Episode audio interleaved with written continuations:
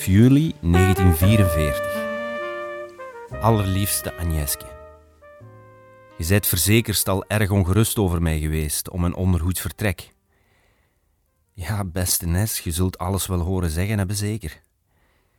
En daarom heb ik dan maar besloten eens even af ver genoeg van u en alles wat ik lief heb te vertrekken. Het doet me anders geweldig hartzeer zo ver van u te zijn. Maar ik moest, liefste meisje, want de gestapel loerde te fel op mij. En nog liever dit als me te laten pakken, nietwaar? Het is heel zeker een zware slag voor u als je dit komt te lezen, dat ik zo ver vertrokken ben. Maar Nesje, troost u.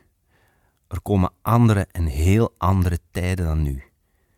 Ik stel het steeds opperbest. Ik ben hier maandagavond om zeven uur aangekomen.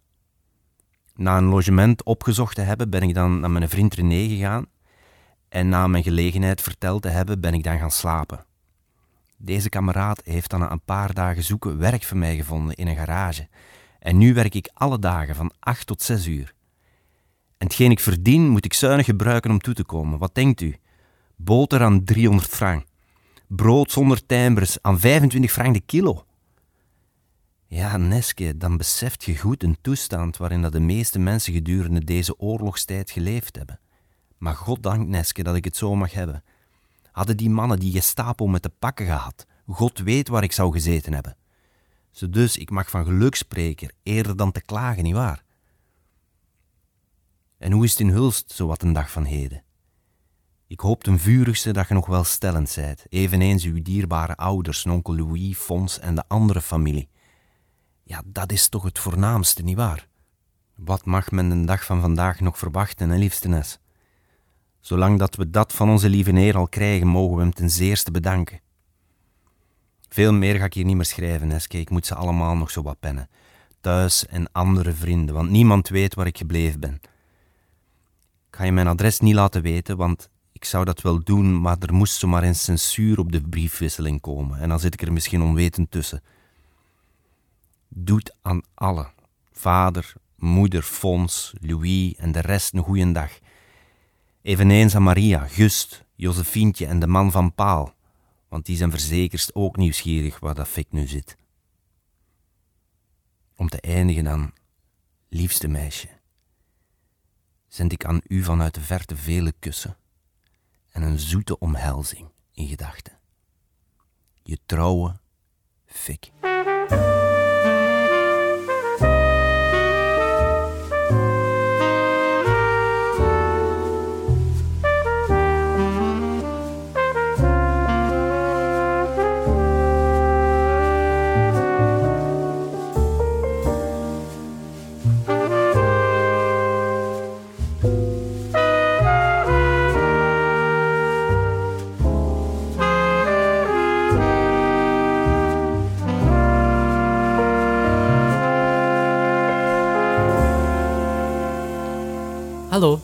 Ik ben Thomas. En wat je net hoorde was een liefdesbrief van mijn grootvader, Victor Valkenborgs. Hij schreef de brief aan mijn grootmoeder, Agnes Keunen. Victor en Agnes dus. Vic en Nes, zoals ze zelf zeiden, en Vaken en Moeken, zoals ik zeg. De brief was er één van het pakketje liefdesbrieven die ik onlangs van mijn tante kreeg. Het pakketje voelde als een kleine schatkist. Eentje zonder geld, maar met oude, vergeelde papieren en een geschrift dat bijna onleesbaar was. Tijdens een van de corona-lockdowns besloot ik toch de brieven maar eens te ontcijferen. Beter dat dan voor de vijfde keer op rij te zien dat Ross Rachel zegt aan het altaar tegen Emily in France, toch? Mijn grootvader schreef de brief toen hij op de vlucht was voor de Gestapo tijdens de Tweede Wereldoorlog. Mijn grootvader. Op de vlucht voor de Gestapo. Alleen dat al. Toen ik klein was, interesseerde de oorlog mij niet. Ik heb er dus vroeger ook nooit veel achter gevraagd. En dat is allemaal niet zo erg. Totdat je zo'n pakketje brieven in je handen krijgt, heldhaftige zaken leest en je dingen begint af te vragen. Was mijn vaken een held tijdens de oorlog? Uit de brieven maak ik op dat hij in het verzet zat. Maar welke taken hij daaruit voerde, dat weet ik niet. Waarom hij moest vluchten, dus ook niet. Mijn grootvader was geen grote prater. Dat deed ons moeken wel in zijn plaats. En zeker over de oorlog werd niet vaak gesproken ten huize Valkenborgs.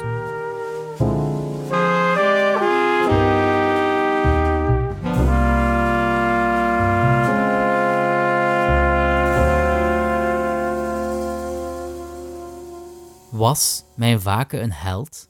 Heeft hij levens gered? Was dat van hem ooit in gevaar? En waren ik en mijn hele familie er dus bijna niet geweest? Nu, bijna 80 jaar later, duik ik in zijn liefdesbrieven, stap ik in zijn voetsporen en ga ik op zoek naar het verhaal van mijn grootvader. Zijn mama moet kunnen vragen, waren die dan al getrouwd in de oorlog? Nee, die zijn toch na de oorlog getrouwd in 45, denk ik. En wanneer is Tante Germaine geboren?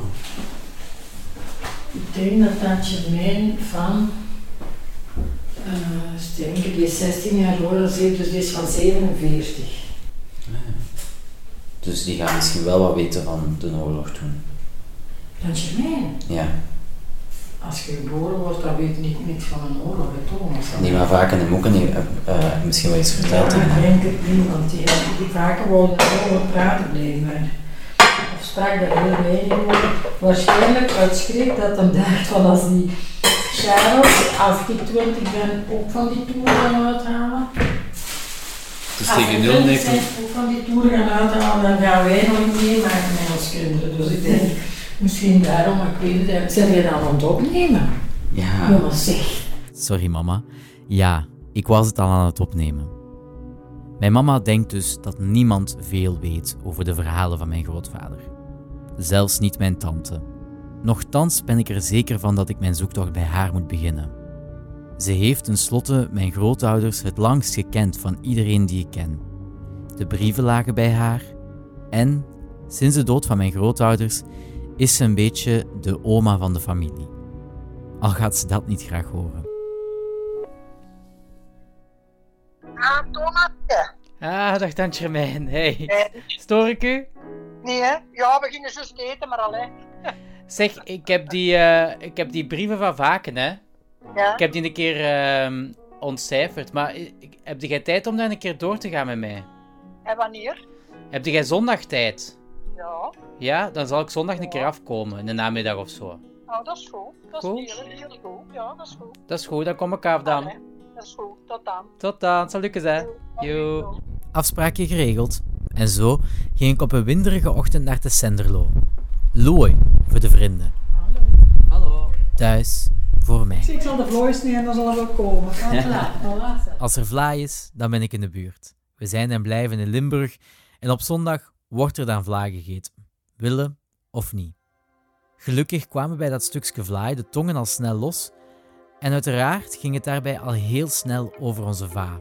De kaplaan hier van hè, die had de jongeren opgeroepen voor in het verzet te gaan. Hè. Dat had hem altijd verteld en hij is daar mee ingestapt, nu een kajotter en, en, en dan had hem daar... Een kajotter, dat is, dat is een kalier eigenlijk. Nee, hè? een kajotter, dat was de katholieke arbeidersjury. Ah ja, maar ja, dat is KI. Ah, wat zeg je? hè? Ah, eigenlijk. Ah. Dat is een jeugdbeweging. Die, Ja. die zat in een jeugdbeweging en ze hebben die dan Ja, zoiets. En, en hij, maar later heeft hij wel eens gezegd tegen mij, eh, of tegen mij, allee, in het algemeen, als ik het nee nog zou, allee, nee zou ik het niet meer doen. Dus eh, hij heeft ook heel veel schrik gehad, denk ik, en zo. Dat vaak een schrik gehad heeft vroeger, dat kan ik eigenlijk wel begrijpen. Want de verhalen die die namiddag bovenkwamen, kwamen precies recht uit de langspeelfilm.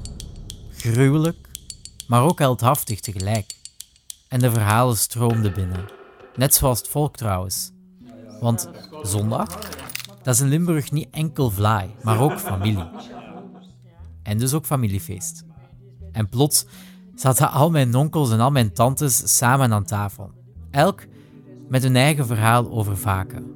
En dan, en dan met een kanaal springen en zien, met een kanaal over te zwemmen, met zijn botnaam. Ja, dat weet ik ook nog. Jij bent meer als dat, als dat ik... Ja, als je mij Waarvoor dan was heb dat? ik daar loos gehuurd. Omdat ze schoten, ze schoten Ja, ja. op hem, hè. ja, En hij heeft zich laten vallen en hij Ik heeft gezwommen. zwemmen, hè. Die brug was gebombardeerd en hij kostte worden terug. En dat was toen het hem, want dat was, dat, ja, een dat was, ja, toen was hij bekend verdronken. Kunt u dat nu inbeelden? Dat je als 24-jarige in een kanaal moet springen omdat ze op u aan het schieten zijn? Nee, dat kunnen wij niet. En daar gaan enkele soundeffectjes zeker niet bij helpen. Voor mijn grootvader was het realiteit. En zo was er trouwens nog een verhaal.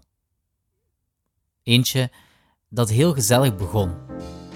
Met een kaartspel. Onze vrouw die zat ergens bij, die zat in een kot in een, in een, ja, op een waai verstoken en die ging bij een kameraad s'avonds koud spelen. En als hij aan het koud spelen was, allee, nadien zei die moeder van blijft u toch slapen, Fik? En hij zei nee, nee, nee, ik blijf hier niet slapen.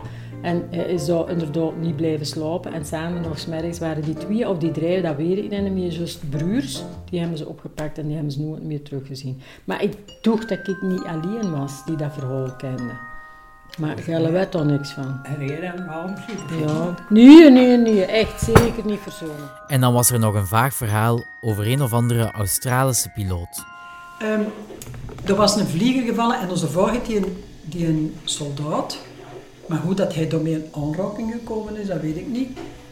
Doordat hij bij het verzet was, denk ik, hebben ze die gesmokkeld naar, naar Kamechelen dus. Hè. En ik weet dat, dat op de brug, voor de brug stonden de Duitsers. En die mens zat van, bij vrouw op velo. En eh, toen hielden ze hem tegen en toen vroegen ze aan onze of zeiden ze, eh halt, hè. En toen zei onze vrouw, mijn broeder is krank, hè. En moest zo'n arts of zoiets hebben gezien, in, zijn beste Duits of, of in het Nederlands, ik weet het niet meer. En dan mocht hem verdrijven. Dus mee, dat is ongelooflijk chance hebben, want als ze die een I-woord hadden laten zingen, dan was het misschien al... Gelogen tegen Duitsers. Een mensenleven gered. Op het nippertje ontsnapt aan de dood en een kogelregen overleefd door in een kanaal te springen. Eén voor één, steengoeie verhalen. Maar het is zoals mijn tante zegt. Ja, ja. Dat is spijtig dat we dat, dat, Ja. dat vrouw dat nooit niet laten opschrijven hebben.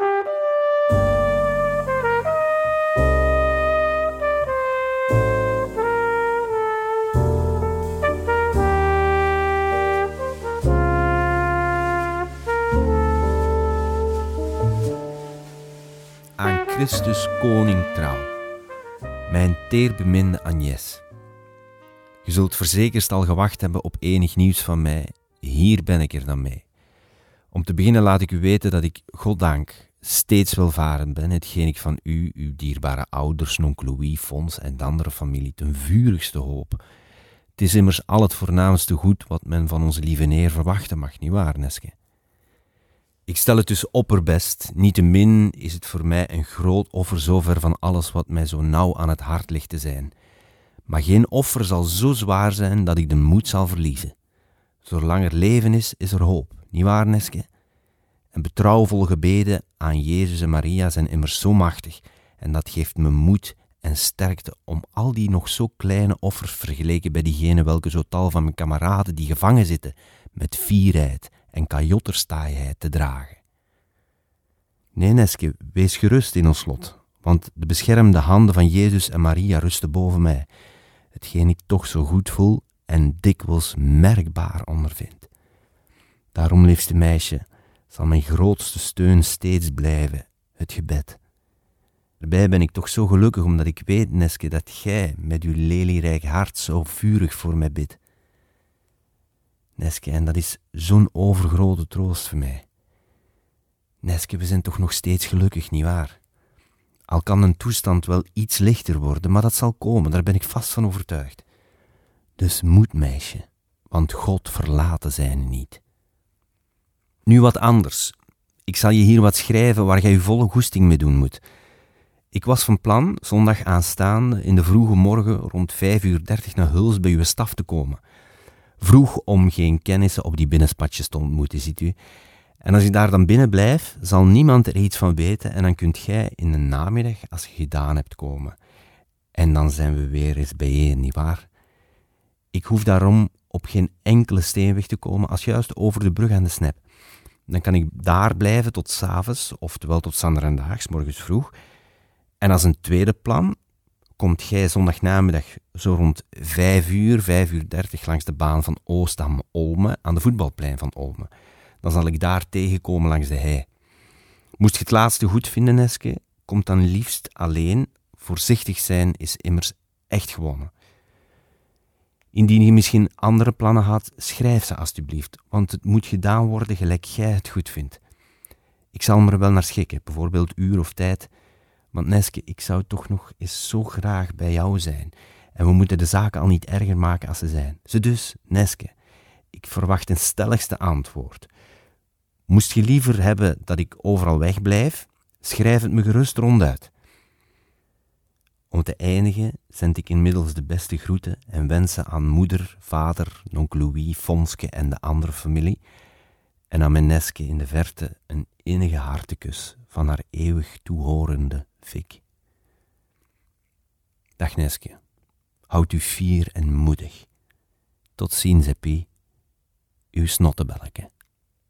Nota bene, antwoord per expres alstublieft aan volgend adres waar ik de brief wel zal in ontvangst gaan nemen. Gezusters Willems, 20 Schoorhaai 20, Balen, Nede, provincie Antwerpen.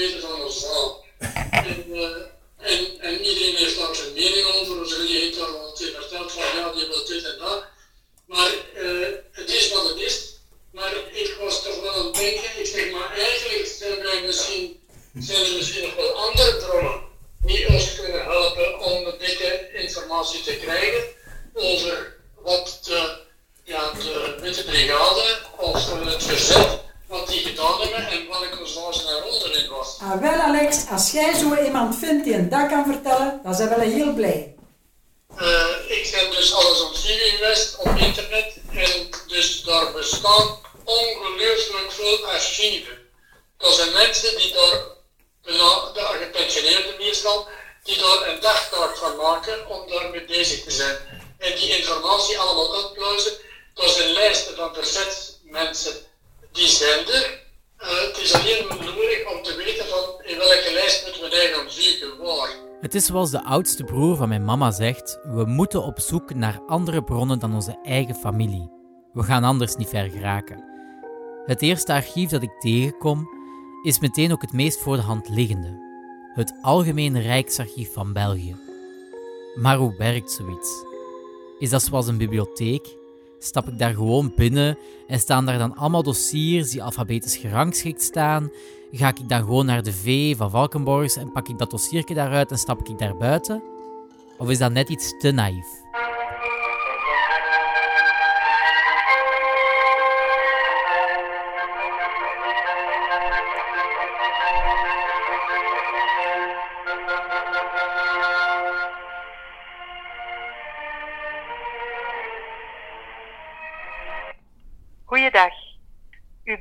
Verbonden met het Algemeen Rijksarchief. Gelieve aan de lijn te blijven. We helpen u dadelijk. Algemeen Rijksarchief, Archief Général du Roi, goedendag, bonjour. Goeiedag mevrouw, u spreekt met Thomas Simons. Ik ben eigenlijk op zoek naar een persoonsdossier eh, van mijn grootvader, eh, want hij was een gewapende weerstander. Ja, En ik vroeg me af of dat ik daar bij jullie terecht voor kon. ja natuurlijk. Eh, dus daarvoor moet je eigenlijk een afspraak maken in de leeszaal. En dus op onze website uh, kunt u dan uh, inschrijven welke archieven dat u wilt inkijken. Oké. eh, inzien. En in welke ehm, dossiers moet ik dan gaan zoeken, bijvoorbeeld? Ehm, hoezo? In welke Ja, omdat u zegt. eh, hoe, dat, hoe dat u dat kan vinden. Toen. Nee, u zegt dat ik, ehm, mij, dat ik op voorhand moet ingeven in welke dossiers dat ik graag wil kijken. Alleen nee, niet welk dossier, maar bijvoorbeeld eh, waarom u graag eh, wilt komen inkijken. Dus u schrijft gewoon dat u iets van uw grootvader wilde inkijken. Is het dat? Ja, inderdaad. Ja, wel, u schrijft de naam, voornaam, dus ja, een paar details, zodat we dat terug kunnen vinden. Oh, oké, super. Oké, goed, dan ga ik dat doen. Ja, graag gedaan. Oké, dankjewel. Dag. Dag.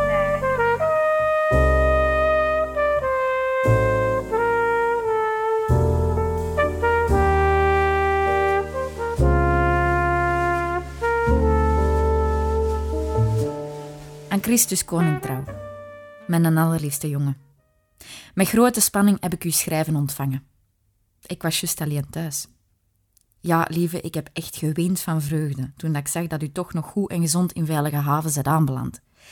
Je ziet dus wel dat door gebed alles te verkrijgen is, want zonder Gods hulp vermogen we niks. Het is maar wel dat we hierboven zo goed staan aangeschreven. Dat zal ik nooit vergeten. Want nu worden we toch zichtbaar beloond, nietwaar? Met ons gaat ook nog alles goed. Alleen heb ik deze drie dagen een vermageringskuur gehad, die mij een kilo en een half vet gekost heeft.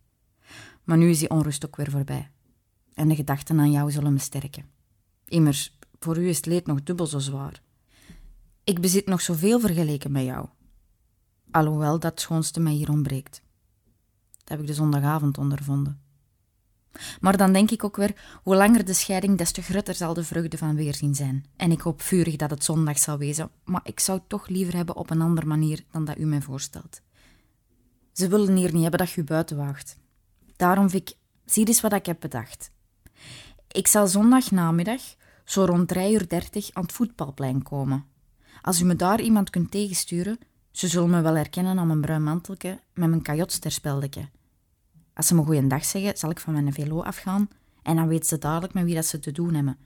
En dan moet u toch niet buiten komen, want je kunt niet voorzichtig genoeg zijn. Niet waar? Nu, beste, moest dat niet gaan, kom dan over de hei naar hier. Maar zeg dat hier niet, want als ze dat weten, zou ik niet mogen komen en ik zou je toch zo graag zien. Nu, lieve jongen, moest er iets niet in de haak zijn met jou, kom dan in het geheel niet. Ik zal er niks om geven als ik een keer voor niks moet rijden. Want je leven gaat boven alles en ik zou die kleine versterving maar aan onze hemelse vader opdragen. Nu, Vic, ga ik hier maar eindigen met vele groeten van ouders, onkel, broer en heel de familie. En van mij. Mijn grote lieve jongen, die toch zoveel aan mij denkt. En me stil en ongedwongen je schoonste en liefste dromen schenkt. Stuur ik van ver een innige omhelzing, een stevige handdruk, een lange zoen en een droevige glimlach. Je trouwe Pie.